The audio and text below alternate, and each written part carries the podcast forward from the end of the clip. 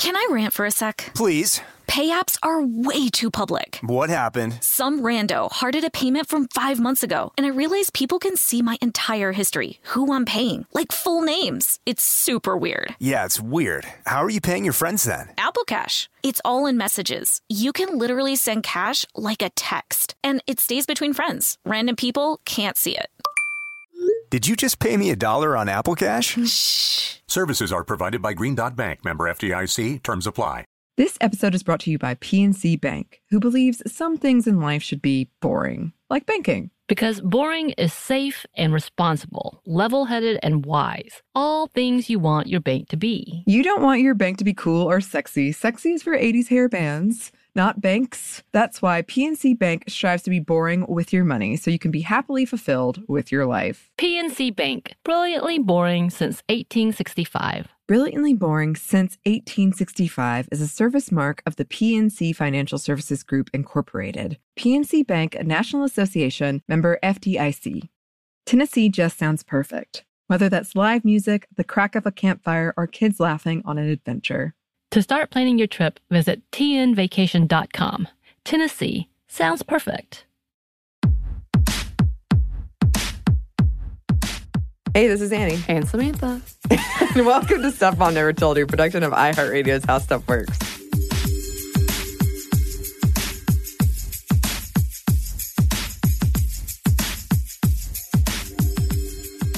That was our third attempt. Well, it is an exciting day, so perhaps that's why we're making our mistakes, because it is the final female first of 2019. Ooh. Of a decade. Ooh. Yes, which means we are once again joined by our good friend and coworker, Eve. With the best sweatshirt ever. Thank you. Loving all of that. I didn't even think that this was the last one of the decade. I'm like, oh, this is the last one of the year. But no, it's a whole decade that's ending right now. So, right this very minute. Exact moment. Yes. Time compresses in my world really easily. Yes. I am grateful to be here as always. So glad you're here. Yeah. It's a bit of a mess in the studio. There's so much peanut butter. There's a lot of peanut butter, a lot of beverages. A lot happening. Of beverages.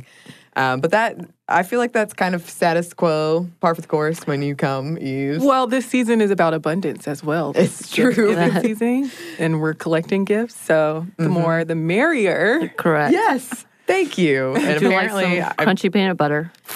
See, I already offered her. Crunchy peanut butter is the thing. Is that going in somebody's Christmas present? You know, is that going to somebody? I could do this because through various sponsorships, I now have, no exaggeration, a crate of peanut butter. Yes. So, I mean, I guess if I want to be really lazy in my gift giving, I could just start handing out jars of peanut butter. I'm going to give it to a food kitchen or something. Oh, that would be smart. Yes. Yes. That's cool. Yes. That's cool. Yes. And we are very excited to have you, as always, Eves. This is our final record of the year. Is it? Yes. Well, congrats to y'all. Yeah. Y'all get to rest a little. Right, maybe. Right. Yeah, I've had people stop and be like, yeah, so we're recording this weekend. And I was like, Oh, no. Yeah, I guess there's 2 weeks left in the year as we record this. Yes. So this is pretty good. I'm pretty happy about it. I think we did well, yeah. Yes. And I'm also pretty excited to talk about the person we brought today, Eve. I am too. I'm really excited to talk about Ban Zhao, who we're talking about today. We're going way back in history for this one. Yes. Beautiful. Almost to the BCE years, kind of dipping there for a little bit. Mm-hmm. I'm always excited to go into the BCEs, you know, especially as we get into the 2020s. Let's look all the way back. Let's go all the way back. Yes. Yes, and she is known as China's first female historian. Yes, China's first female historian and a very influential scholar in general at the time, not just female scholar, but she was also one of the only female scholars early on, the only female historians early on. Yeah, and I was reading some of the stuff that she wrote, and it's fascinating. Isn't it? Yes. Isn't it fascinating? Yes. Especially to look at it from my point of view as an American. Yeah. As an American woman living in 2020 or in 2019. I'm already ahead of myself. Yeah. Yeah. But it's once the 20th century rolled around, people viewed it a lot differently than they did during her time, which she was born in 45 CE. So early ideas that many people had a lot of thoughts on over the years. Yes, and as we always say on these episodes, these female first, context is always really important when we're talking about this. And spoiler, not to confuse anybody, she wrote things about how basically how to be a woman in China. And so it's just an amazing window into what it was like back then. And yeah, now with our eyes, so different. Yeah. Well, I'm not a historian, and I imagine a lot of people here aren't historians. So it's a really interesting, as a civilian, non-historian, to look at things that happened this long ago and in cultures outside of my own that I'm not typically studying, and like developing my own perspective around that and learning a lot more about it. It's so easy to get caught up in the way that we think today. All right. Mm-hmm. So yeah, once the 20th century rolled around, the views on her started getting a lot more complicated. Like, women started thinking a lot differently around that time. Women's lib movements popped up, and people who were in that realm saw her as an important scholar and figure in women's education before then. And then later on, others started thinking that she was perpetuating the oppression of women. Yeah, so it's a complicated history. Mm-hmm. And I also think that, on the other hand, and in conversations beyond just ones about history, that we can get in a space where we're like, okay, because this happened at this time, or because this happened in this context, that means that we can excuse those things. Or like, this person was just a person of their time, and this person was just doing the same thing that everybody else did. So that means it's excusable and it's acceptable. Mm-hmm. So it's just always important. I'll obviously always try to gain more knowledge about things, because when we're more knowledgeable, then we're more able to have nuanced and deeper conversations about things. Mm-hmm. But obviously, as we know, the world changes a lot. Mm-hmm. Like, the world changes a lot, and the world is also, at one specific time, very different everywhere. Right. Mm-hmm. And I just think having this conversation about her after we featured a lot of women who are kind of, without much doubt or without much hesitation or without much like discrepancy or controversy, like, this person did good things and contributed to feminist history in a positive, moralistically positive way. Yeah. Like, that's not how it always was. And we had to evolve to be able to get to where we are today. Exactly. And it took a long time before things changed from how it was in Ban Zhao's time. Well, it was literally over 1,900 years ago. Yeah. And then also, in context, that culture has so much history. Even then, in comparison to, again, when we talked about the U.S., it's so young, and like, that's not relevant to where we are, to what we know of the history of the land today. Because it's... back in that point in time, this land, when we talk about America, was a completely different existence. Yeah. The population in itself. Right. And then China's history, just, they recorded so much. Right. Yeah. There's so much recorded history in China. Let's get into... Here we go. Zhao. Okay, let's get into Ban Zhao. So she was born in the town of Anling, Fufeng, China, and that was around the year of 45 CE. And that place was around Shenyang in Shaanxi province. That was during the Eastern Han, which was also known as the later Han Dynasty. Mm-hmm. And so one of her ancestors made a bunch of money raising livestock after the fall of the Zhao dynasty. And eventually they got money, and the family got into scholarship as well. So scholarship is a huge part of her family's history, a part of her elitism, how they got there, because a lot of the time people valued scholarship. So someone in her lineage whose story had a big influence on her was her great-aunt Ban Jieyu, and that was her court title. Her personal name is not recorded, but in brief, Ban Jieyu was a consort of Emperor Chung, and she was close to him. So there's a story in her life that they say, like, is one of the things that made her kind of a big name, and that she once turned down riding in his sedan chair with him when he asked. So because that was against norms, she was like, no, I don't want to do it. So that earned her favor as a respected woman of high moral values and wisdom. The fact that she said no to it, even though it was kind of like this flashy thing that she could do. Mm-hmm. That said, her decision could have been more practical than it was moralistic, as she could have just been trying to avoid revenge plots of the envious people around her. Oh, revenge plots. You know, survival is important. Yeah, I would agree. People are shady. Either way, that idea of womanly humility would show up in Ban Zhao's work later. And so Ban Biao was Ban Zhao's father. And he was a scholar and an administrator. He was really into Confucianism, which we'll come back to a little bit later. We'll talk a little about what that was. And he stuck to the moral classics. He went through several official positions in the Han Dynasty, but he wasn't so hot on those. So he kind of skipped around from one to the next, and he favored scholarship. So he wasn't able to maintain his family's wealth, though I can say I have no idea what it feels like to be an elite, but I can identify with that a lot because I just feel like I'm a person who's like, I don't care how much money. Well, I'm a writer, right? So, yeah. I mean, that's like, I don't care how much money I make. Mm-hmm. I'm just going to do the art thing, even though scholarship is very different. But yeah, he died when Ban Zhao was young. She had two older twin brothers who were Ban Chao and Ban Gu. And Ban Zhao drew a lot of inspiration from them, too. Chao was in the military in Central Asia for over 30 years. And Gu was an avid reader and a scholar who wrote poems and researched history, following in his father's footsteps. So she wrote poems, too, later. So I'm sure she got some inspiration from him. So she had her style name, Ban Zhao's style name, was Huibun, and her given name was Ji. And she had this love for reading. So as we know, that's something that's really big in her upbringing and in her history. Her parents made sure that she was really well educated. So she was taught Confucianism, which is a system of social and ethical philosophy that originated in China. And it really stressed the importance of correct behavior and loyalty and obedience to hierarchy. And obviously, I want to say that I'm really reducing this. Like, it's a lot more to it. We don't have time for that, clearly, and nor am I a Confucianism expert. It also stressed humaneness and social harmony. So while it was a lot about social rituals and conformity kind of on the surface, it was also about building conscience and character over a lifetime.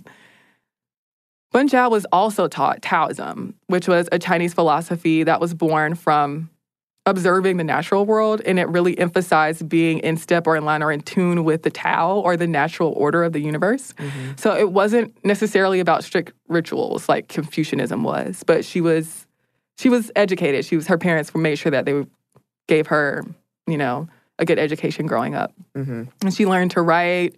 She learned about history. Like I said earlier, she learned about poetry and the classics. And though she wrote a lot of poetry, few of her poems still exist, though you can read some of them. She wrote court poetry a lot. And a lot of it got into metaphysical stuff later on as people were gearing their poetry toward that, others who were writing poetry. Mm-hmm. She was often also called to court to teach women in the palace. And she taught them poetry, history, and literature. And she was also given access to the Imperial Library, which was something that not everybody got, but a lot of important works in there, yes, obviously. And it was important, as I said earlier, she did court poetry because it was important to mark things that happened in court life with poetry. And the emperor was a fan of her work. And so she wrote some. And Ban Zhao also advised Empress Dowager Dun on affairs of state, though much of the advice she gave is unknown because it wasn't recorded. It was happening in private. And she got married around the age of 14, but not much is known about her husband, whose name was Cao Shishu. And it's known that he came from the same district as the Bun family, which was often the case for people in gentry. They had several children together, but her husband died early on in the marriage. She didn't get remarried, which is something that comes up in her writing, which we'll get to later, that she had on all those moral prescriptions, which we were talking about earlier, which is going to be the major chunk of this for obvious reasons. Yeah. Very, very interesting. Which I'm sure y'all will have thoughts on the things in that. Even though it was not against custom for women to get remarried, they often did after their spouse died. But, you know, this could have been due to her not getting remarried could have been due to her strict code of ethics because She may have done so to remain loyal to her deceased husband. Mm-hmm. And so this is where we get into her writing work and her history research. Her father started working on history of the former Han, mm-hmm. this big text, history on the former Han Dynasty. And so the former Han Dynasty was the first 200 years of the Han Dynasty when Chang'an was the capital of the empire. And her brother, Ban Gu, continued work on the history after her father died. And Ban Gu also died while working on it. And from that point, Ban Zhao took over the task, and she wrote some of the last parts of it and did some of the final editing. Even though her exact extent of contribution to the work has been debated by some scholars. Some have said that she given her the credit of co-authoring it, saying she was the one who did so much work because she did all these chronological tables toward the end. Mm-hmm. But that's neither here nor there. In the larger context of this conversation, she put in work on the book. So she was integral in creating the book and getting it out to people. Mm-hmm. So the completed book was released around 111 CE. This book was very complicated. Mm-hmm. There were a lot of moving parts to it, and it wasn't so easy for everybody to understand. So that meant that the book had to be taught to people, or people had to be guided along in the process of trying to understand it. And Ban Zhao even taught the scholar Ma Zhang the book, since it was so complex and it required that guidance to understand it. Mm-hmm. So it's been considered by some historians the second most important or most famous of China's formal dynastic histories. Oh, the second. There was this guy, I can't remember his name. It was like C.M. Chen, who wrote other imperial dynasties, books on dynasties before that. Mm-hmm. But under the Han Emperor Wu, Confucianism became accepted as state ideology and orthodoxy. So from that point, the imperial state used that philosophy as a means to maintain law and order and to maintain the status quo. So our favorite part. Yes. I'm ready. Admonitions for women, a.k.a. lessons for women. And I'm going to try to pronounce this. Nyo Jyo. Yeah. Is good. Good job. It works. A book on female propriety that she wrote. Yeah. And I call it a book, but it's only really several pages long, so it's more an essay. It's really not long at all. Mm-mm. But a lot is communicated in it. A lot. Yes. You can say a lot in so many words. Yes, you can. Yes, you can. It kind of reminds me of, did you all do that thing when you were growing up where you had to watch that video and it like taught you posture? You had to put the book on top of your head. No. And then how to be a woman, essentially. Like how to set a table. You know, I never watched that video, but I did go to etiquette school in middle school. Mm-hmm. It wasn't terrible. I don't know why I feel like I've brought this up with y'all before, but maybe not. It wasn't. I actually had a really fun time in it. Mm-hmm. Do you still remember the lessons? No. Well, I remember one. Okay, so one was, some were very problematic, but one was where to put the forks on the table. Yes. Yep. That was one, and that's the extent of what I remember. So it's kind of like a cotillion type of level of stuff? Like, eventually you go and graduate to become a debutante. Is that what you're talking about? Not me. Not the one that I did. Yeah, it's similar to that, but the one I did was much more like, here's this video on how to be a lady, and it involved posture and setting a table. Yeah. Really? Wow. It was something that I did. I actually really appreciated the camaraderie that I made with the other girls who were there at the time. That's what I really liked about it, because I wasn't expecting it. I did not want to go when I did it. My mom just put me in it. And I didn't have bad manners, so I'm trying to figure out why she put me in it. I don't remember. But I remember Chili from TLC being there for whatever reason. She came and visited us to talk to us about girl things, I guess. I don't know what girl things are, and I don't remember what she said, but I remember her being there. So I don't know. Take it with a grain of salt how you feel like it's made, what kind of person you feel like it's made me, because the pieces are fitting together now. Yeah. Both of you have me baffled, so yeah, there you go. Whether I'm a lady now or not, I don't know. I can't wait until you hear Ban Zhao's thoughts on vulgarity and language, Samantha, because ready, I don't know that you'd qualify in her book. I don't think a lady. Not many people have ever called me a lady, so let's keep going. So we're going to stay on this text for a while because it is her magnum opus. There were previous works on morality for boys and men, but Lessons for Women was specifically aimed to girls and women, since at the time, men and women's nature were thought to be fundamentally different from one another. Right. And because of that, so would their ethics be different from one another. Mm-hmm. So the exact date it's written is unknown, though she's believed to have begun writing it around 106. And Ban Zhao said in the intro to the text that she wrote it to prepare her daughters for marriage, but the fact that it was widely circulated says otherwise. Mm-hmm. Mm-hmm. Mm. So some context for this, which is always important. Mm-hmm. When a woman got married, she left her family and then went to live with her husband and in-laws.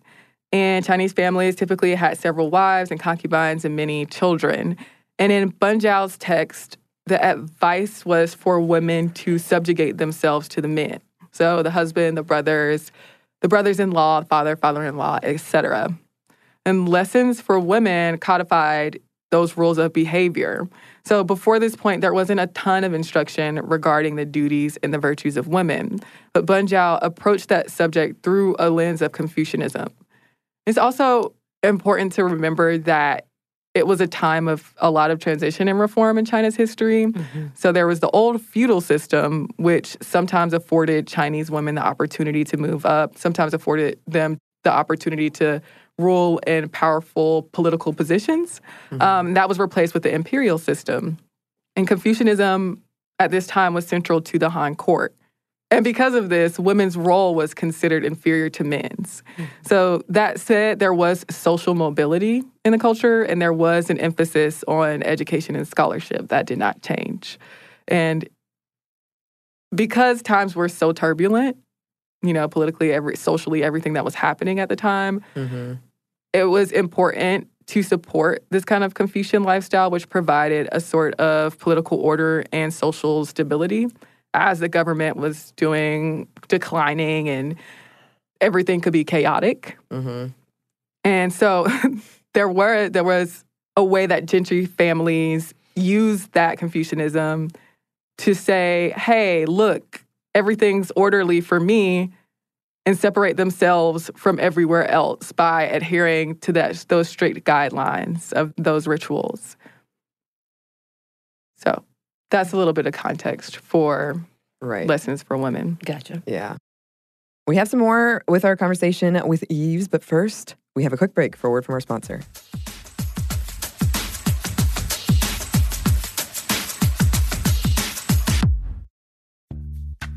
Snag a Job is where America goes to hire, with the deepest talent pool in hourly hiring. With access to over 6 million active hourly workers, Snag a Job is the all-in-one solution for hiring high-quality employees who can cover all your needs.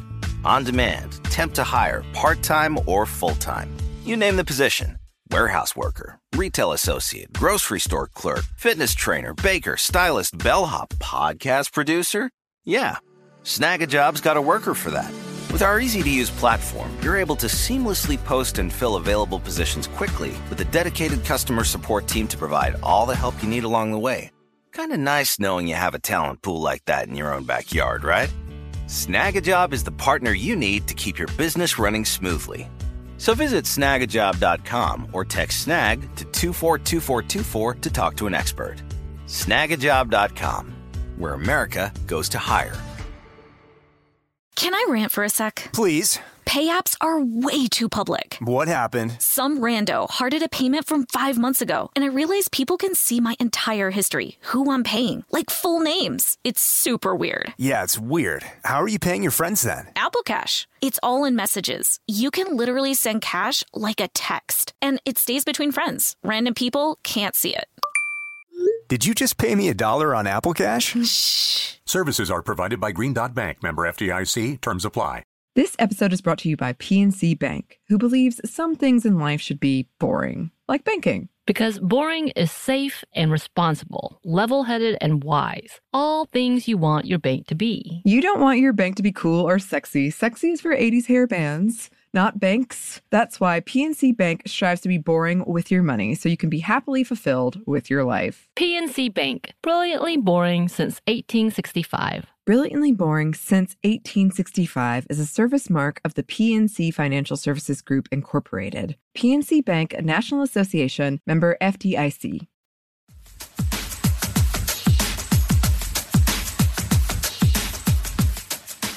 And we're back. Thank you, sponsor.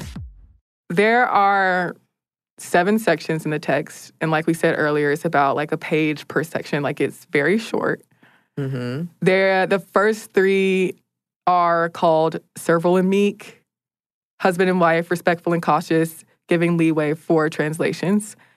And they reinforce the importance of women taking a subservient role. And the next 2 are wifely behaviors and wholehearted devotion. And they're about how wives should behave. Mm-hmm. The last 2 are absolute obedience, specifically as a daughter-in-law, and harmony with younger sisters-in-law. And the gist of those are as they say. Annie's smiling. She's like, I feel like you got a lot going on in your head right now. Oh, yeah. Mm-hmm. Yes. So I'm going to read an excerpt from these. Please. Please do. So we get a sense of what she was talking about in these. Mm-hmm. A woman ought to have 4 qualifications: womanly virtue, womanly words, womanly bearing, and womanly work.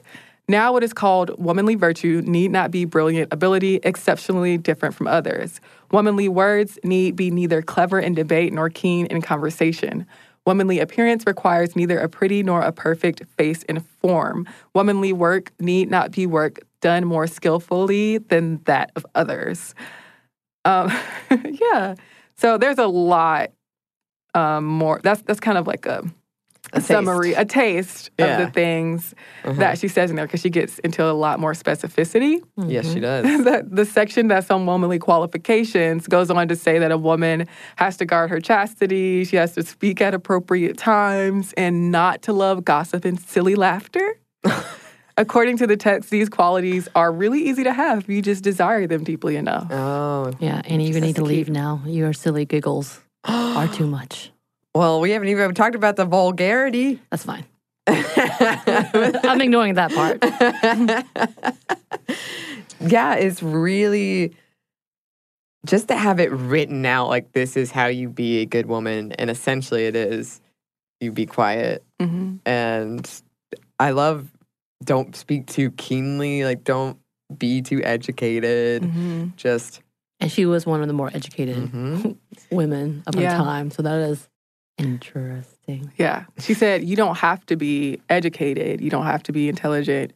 You don't have to be that type of person to be humble, basically. And that's the key. As long as you're humble, yes, then you're good. Yes.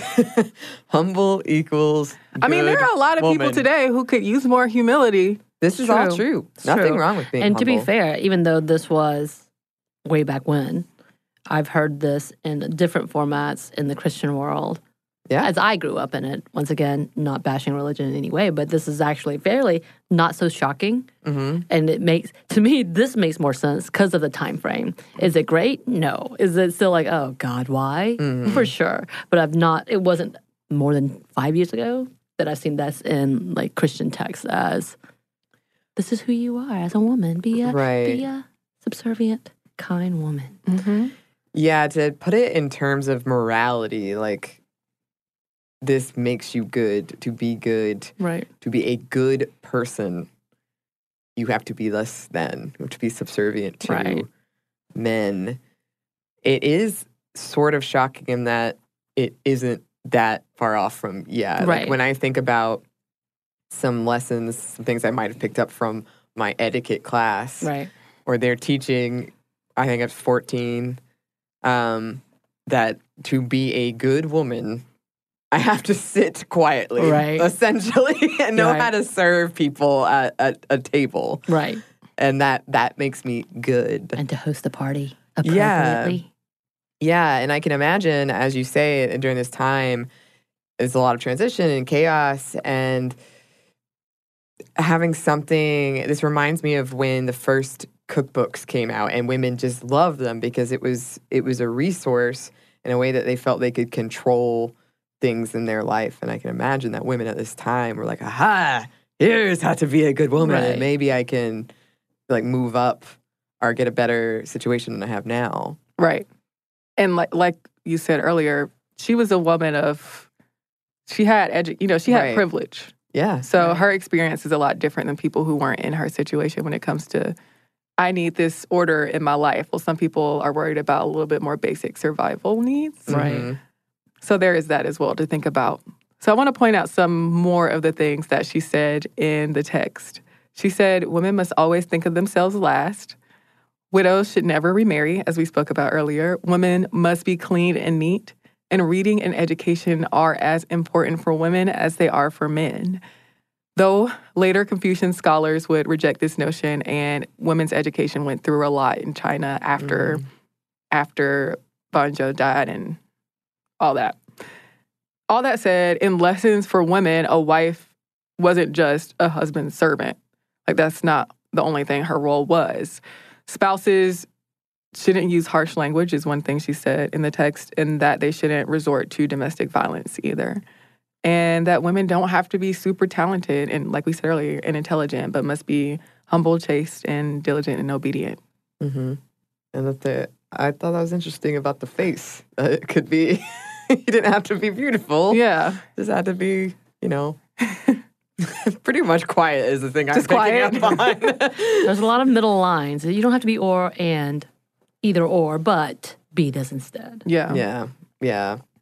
Just overall, be cool about it. Right. I'm not going to lie. When you were talking and we're talking about the qualities and such, it kind of pushed me back to the Mulan reference at the beginning of the Disney movie in which that she's reciting all of the things and trying to find a husband. And, I'm like, wait.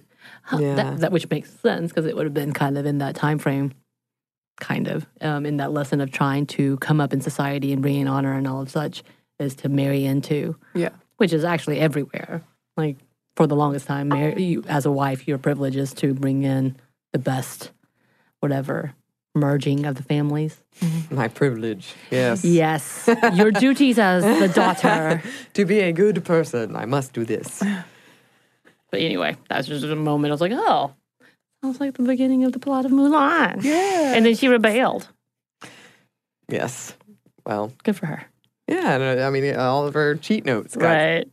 That's what I remember. Yeah. You do this and be that. And I was like, I can't remember that scene really well, so I don't know what exactly she said. But I know it's in that reference. Yeah, there's also a section in there that I liked about washing and scrubbing filth away. Right. And, that was a good one. Yeah. Bathe the body regularly. And keep the person free from disgraceful filth. And this may be called characteristics of womanly bearing. Mm-hmm. I'm trying to figure out what it sounds like good hygiene? Advice for anybody, right? Sure, right? That might be just a health. Yeah, it might just be a health perspective. Look, yeah. Get that lice off of you. It's going to make life better, I promise. And I may have missed this at the beginning when I was trying to keep up because there was a lot of things happening. What was this in reference to? Why was she writing these? So she said that she was writing it in preparation for her daughters to be married. Right. So that was the only, were they having a hard time finding husbands, or was this such a big deal for the women that you must do this in order to continue the family line? Well, that kind of goes back to the order thing, but we'll talk about another reason that historians think that she wrote this or what she was trying to provide with it in a little bit. But just in general, generally, Confucianism was the way of the court. Right. So that was in line with people's thinking, this is what men should do and this is what women should do. But obviously, she was the first person to lay this out like this. So it's kind of like, oh, she probably had a reason for it, right. Which we'll get to in a second. Oh, okay. No spoilers. I'm always jumping ahead. So this is a work that made her a well-known author. Mm-hmm. But it caused a lot of debate, as you could imagine. Mm-hmm. And that's within the historical record. Like, over the years, these historians were like, ooh, look at this, Chinese gender studies, and ooh, feminist history, we're feminists now. Like, so they're going back and finding her work and thinking about it a lot more.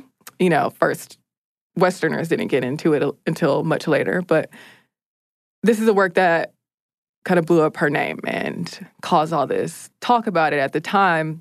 It earned her a lot of acclaim as a wise and a moral woman. But later, particularly toward the end of the Qing Dynasty, which was the last imperial dynasty in China, and that lasted till about 1911, people began to question her values about how the book or the text stripped women of their autonomy. Mm-hmm. So there were a lot of people like that, like later mm-hmm. on. This was repressive. This held women to outdated and regressive standards, all those things. But then there were also people who thought the text should be placed within the context of all norms of proper behavior. So women and girls weren't the only ones who were held to certain standards of behavior. Boys and men also were. Mm-hmm. So to them, Ban Zhao was just another person who was perpetuating and recording those norms. And then a lot, way more interpretations, you know, that you can get into of the text. But there was a change to critics thinking and viewing it as a more pragmatic strategy, to answer your question, Samantha, mm-hmm. that may have helped women thrive at the time. Right. Because it was such a patriarchal environment. And following those strict rules could provide women who were getting married and leaving their families and going to this environment and this house that they didn't know. Like, you're having to, that's a big experience even for people today, like leaving their homes yeah. and going to a different one. That's a big life experience and a life change. And you never know how these people might be. They may be envious people. Yeah. They may be vengeful. They may right. be, you never know. Mm-hmm. A lot of dynamics going on back at this time. Oh, yeah. You know? right.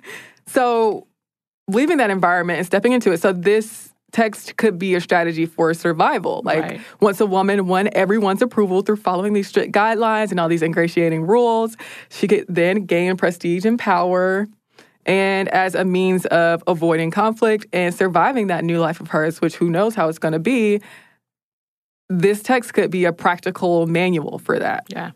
So regardless of all of those different thoughts that critics had on the text over the years, it did have an impact on traditional views of how women should behave. There were elite men who praised her for what she was saying in the work, and also it's clear that later works that came on female ethics can be traced back to lessons for women, so it inspired later works. That said, some scholars do suggest that her work didn't have a ton of influence on women's education and family relations in her dynasty and in later ones. And so there can be an idea that her influence has been overrated. Mm-hmm. It's honestly very, like, the interpretations of her work go very deep. Mm-hmm. What did you think about? Do you have any feelings on the various interpretations over the years? It is hard to, when things are that far removed, sometimes I find myself feeling like it's just hard to imagine it really happened. You know what I mean? Mm-hmm. And I was reading some criticism, especially when the Western world kind of learned about this and people were writing, like, look at how she helped maintain the oppression of women, and people called her, like, Traitor Ban or Traitor Zhao. And I guess I get sort of torn in, we have come so far. And it's hard with history and historical, the way we interpret things, especially written records. Some things don't mean the same thing that they did then. And I'm always like, well, what? Is there missing meaning here? What else was going on? Right. There's so much of the picture we don't have. Mm-hmm. So it's almost kind of funny to me to see all of this really in-depth criticism of her work, which there should be. Right. But at the same time, there's just so much we don't know right. about it. And that doesn't mean it's not worth having the conversation, but it is funny. Some people get really angry about it. Yeah. Right. It's a lot of infighting. Yes, there is. I didn't know the historian world was so... No, actually, I did. Yeah. I'm not going to act like I'm that naive. Right. And that's the difference, though. Controversial. History and context is very important as to what is relevant and what isn't relevant. And, mm-hmm. again, what was occurring at that time. Kind of like the same idea with the Old Testament ideas. that is still being used as a forefront of, this is what should be happening. You're like, you're taking this all out of context. You've got to remember where this is coming from. And again, like we were saying, you were saying, what if this is a health benefit? What if this was a survival guide more so than this is how it should be because we've got to honor these men or honor whatever, honor religion. And Confucianism is very much about what you were talking about, just kind of finding peace and a balance in things. And at this point in time, in this context where she got brought up because of her family and because of the male members of her family, what did that look like? She got married really young, correct? And then he died off and no one really knew what was going on. And then the debate of, okay, does she disrespect? How does the marriage come about for her or remarriage? And she had children at that young of an age too. Yeah. So that's a lot of... Yeah, and now that you mention it, it's like that wasn't... It was typical for girls to be married. Like she was a girl when she was married. So imagine being at that stage just as a human being in your life and all these different things and changes happening to you. And on top of that, going through the whole... really rigid marriage process that required so much of you. And then you're having all these people ask more of you and have all these expectations placed on you. And I'm still 14, and I'm still 16, and I'm still 17, you know? And then you're taught, because think about, for me, when I look at myself at 16, 17, 18, 19, 20, I'm embarrassed about some of my values at that point in time, if that makes sense. And I'm like, oh my gosh, I was reiterating the ignorance that I had thought were true at one point in time, and therefore, because if you look back on some of my journals, that's super embarrassing about what I thought was perfection and the goal of life and all of that. And I couldn't imagine that being taken as, this is the holy context of what you should be, you know? It's so helpful when you're young to have somebody telling you what you should do. And then later on, you take that and say, oh, they gave me this, and now I can continue to delve into these ideas and see what works for me. It's kind of like the typical 5-sentence paragraph that they used to give you, or the 5-paragraph essay that they used to give you. They would say, this is your topic sentence, and then this is your thesis. Body. And then these ones, you explain the 3 points you're going to say, the next 3 paragraphs, and then you have a conclusion sentence. And like, when you're young, you're like, oh, look at my essay. I just did that. I just did those 5 paragraphs. I did everything the teacher said. And I get these checks. I did this right. Got 100 on the paper. And then you take that paper to your college later. And they're like, this is so stilted. This is so rigid. This is formulaic. What is this? It's like everybody told me this was right like 3 years ago. And like that's what it's like to have guidelines like that. Like if you think about it in that way, where these girls were girls when they were getting married and having to deal with all the things that have to do with maturity and sex and relationships and all the rules and all the social practices that were very ingrained in the culture. And I just think about also, especially, and even today, the idea of maintaining a reputation for her to go and be placed that, okay, you're this person's family member. We're going to make you finish this because, you know, you have some education. I'm going to give you this, and I like what you're saying. So finish my historical reference here that's been started by your father, your brother, now you. And so to have maintained that level of respect, what does that look like in the eyes of whomever? So it's kind of like when you hear... and this is very, very obviously a broad generalization and broad comparison when women are like, or girls, or I'm a girl, I'm a guy's girl. I don't really like girls because, and a lot majority of these girls think that's how you get in with guys or being liked by, you know, dismissing or being negative about others, putting them down so you don't look like that, whatever you're afraid of becoming. You know, I couldn't imagine in that historical context of you have this reputation already because of your family, you're supposed to maintain this, and how do you keep going with that? It's a lot of, it's a burden. It's a lot of responsibility. Yeah. Does it excuse those things? No. Would I think these things are great? No. Would I have been burned at the stake by her standards? Yes. Yes, I would. But yeah, you have to come back, and this was over 1,900 years ago. This is in a very weird time frame because you had those dynasties, and that doesn't exist anymore, and you kind of just know the historical romancing context of what it was back then and what you imagined had happened then to now. It's kind of like, huh, I wonder, you take those words, what does that look like then today? What was that comparison? What was her life really like? Right. Mm-hmm. Yeah, and I also think that for me, I can read all I want to about these times. I can't embody it. Like, I have no idea what it's like to live in that time. I can't fathom it. It's like trying to figure out what a billion, like, light years is like. Mm-hmm. I can't fathom it. So, yeah. We do have a little bit more for you, but first we have one more quick break for a word from our sponsor.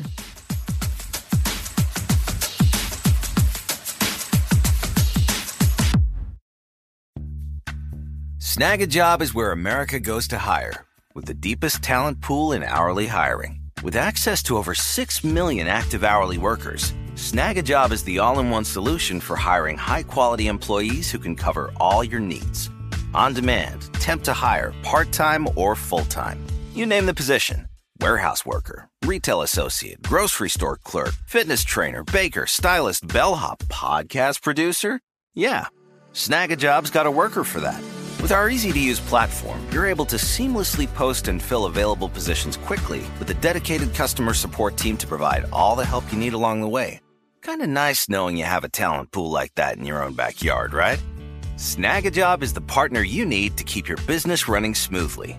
So visit snagajob.com or text snag to 242424 to talk to an expert. Snagajob.com, where America goes to hire. This episode is brought to you by PNC Bank, who believes some things in life should be boring, like banking. Because boring is safe and responsible, level-headed and wise. All things you want your bank to be. You don't want your bank to be cool or sexy. Sexy is for 80s hair bands, not banks. That's why PNC Bank strives to be boring with your money so you can be happily fulfilled with your life. PNC Bank, brilliantly boring since 1865. Brilliantly Boring Since 1865 is a service mark of the PNC Financial Services Group, Incorporated. PNC Bank, a National Association, member FDIC. Tennessee just sounds perfect, whether that's live music, the crack of a campfire, or kids laughing on an adventure. To start planning your trip, visit tnvacation.com. Tennessee sounds perfect.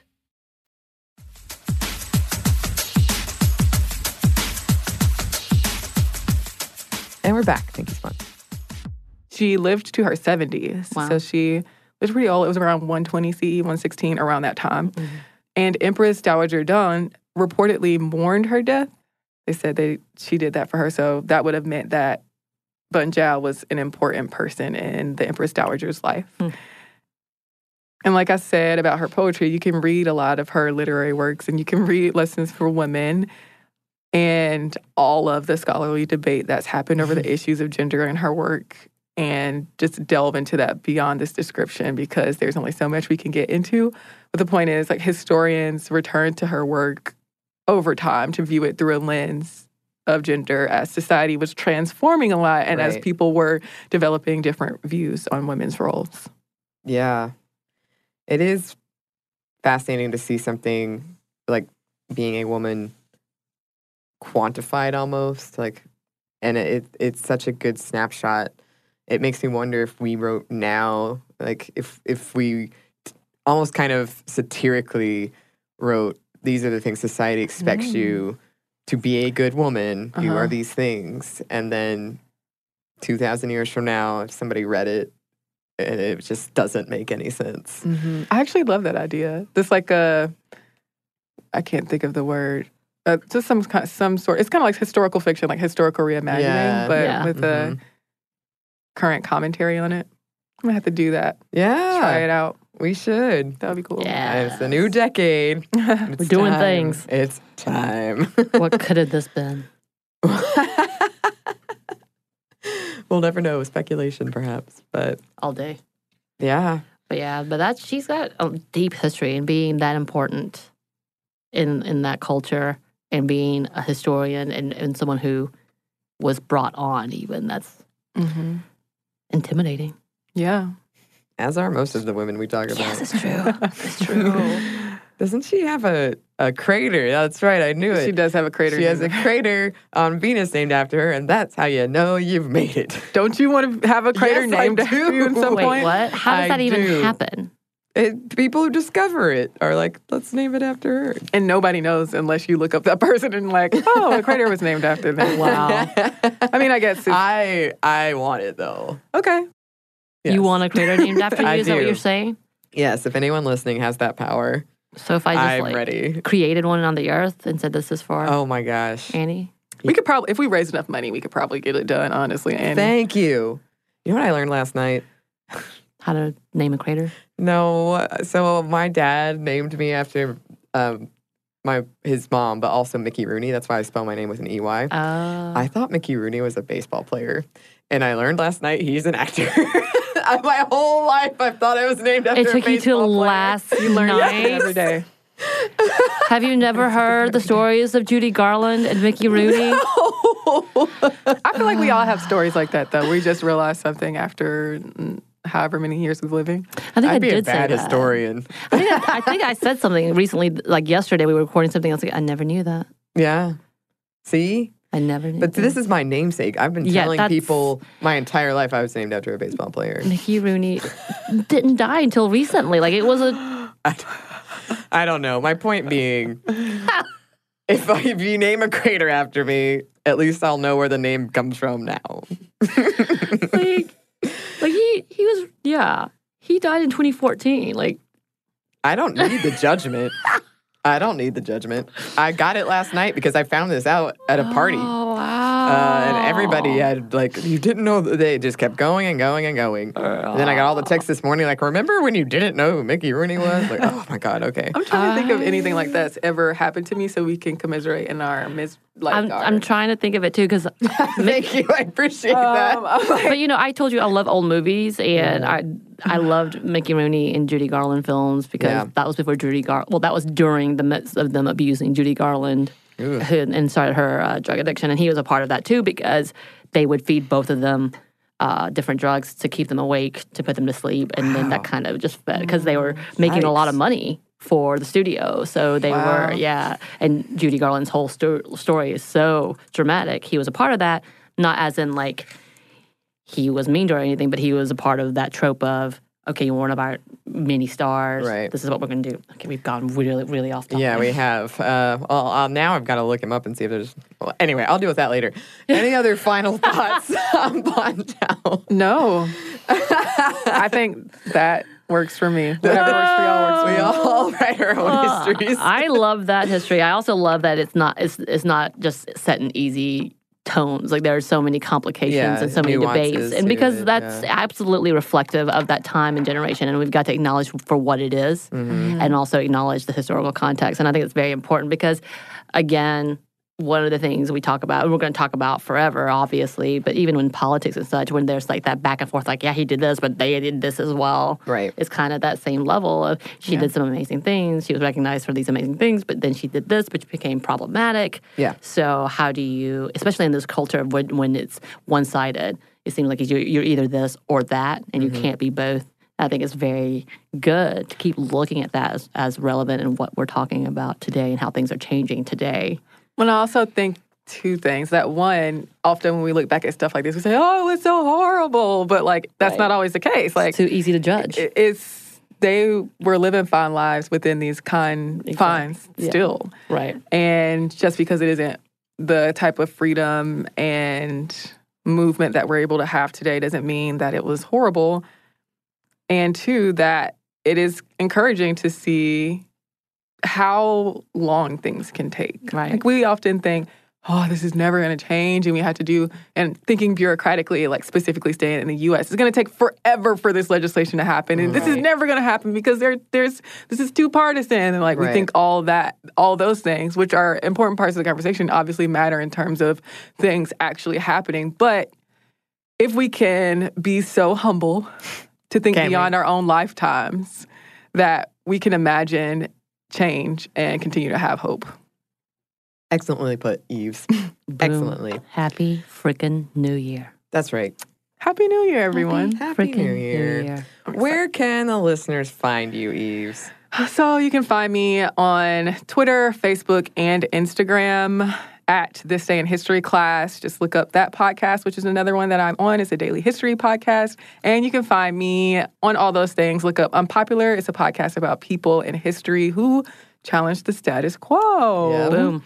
And we're persecuted for it in some way. And what lessons we can learn to be able to link those to today's world. And find me elsewhere, too. My name's Yves Jeffcoat. Y-V-E-S. Mm-hmm. Which is fantastic. Jeffcoat. Not named after Mickey Rooney. Not named after Mickey Rooney. Named after Eve Saint Laurent. And I was thinking about when you said that, maybe I'll find out that I wasn't one day. Oh, so I'm gonna check in on the history again just to see. Yeah, you should do a double check. Do a double check. Really threw me. I think that peanut butter is partly hers. Wasn't it also adjusted today, This Day in History class? It was, but I've already offered her the peanut butter. Okay. She did it. Anyway, don't rat me out. Don't rat me out. Take those socks. Well, it was a pleasure as always, Yves. Thank you so much. If you would like to contact us, you can. Our email is stuffmediamomstuff@iheartmedia.com. You can find us on Twitter @momstuffpodcast or on Instagram @stuffmomnevertoldyou. Thanks as always to our super producer, Andrew Howard. Hey. Thanks to you for listening.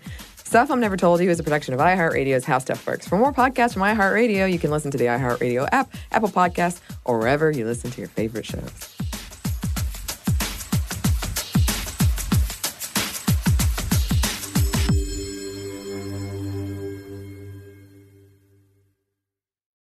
This episode is brought to you by PNC Bank, who believes some things in life should be boring, like banking. Because boring is safe and responsible, level-headed and wise. All things you want your bank to be. You don't want your bank to be cool or sexy. Sexy is for 80s hair bands, not banks. That's why PNC Bank strives to be boring with your money so you can be happily fulfilled with your life. PNC Bank, brilliantly boring since 1865. Brilliantly Boring Since 1865 is a service mark of the PNC Financial Services Group, Incorporated. PNC Bank, a National Association, member FDIC.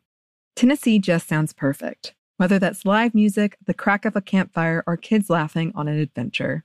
To start planning your trip, visit tnvacation.com. Tennessee sounds perfect.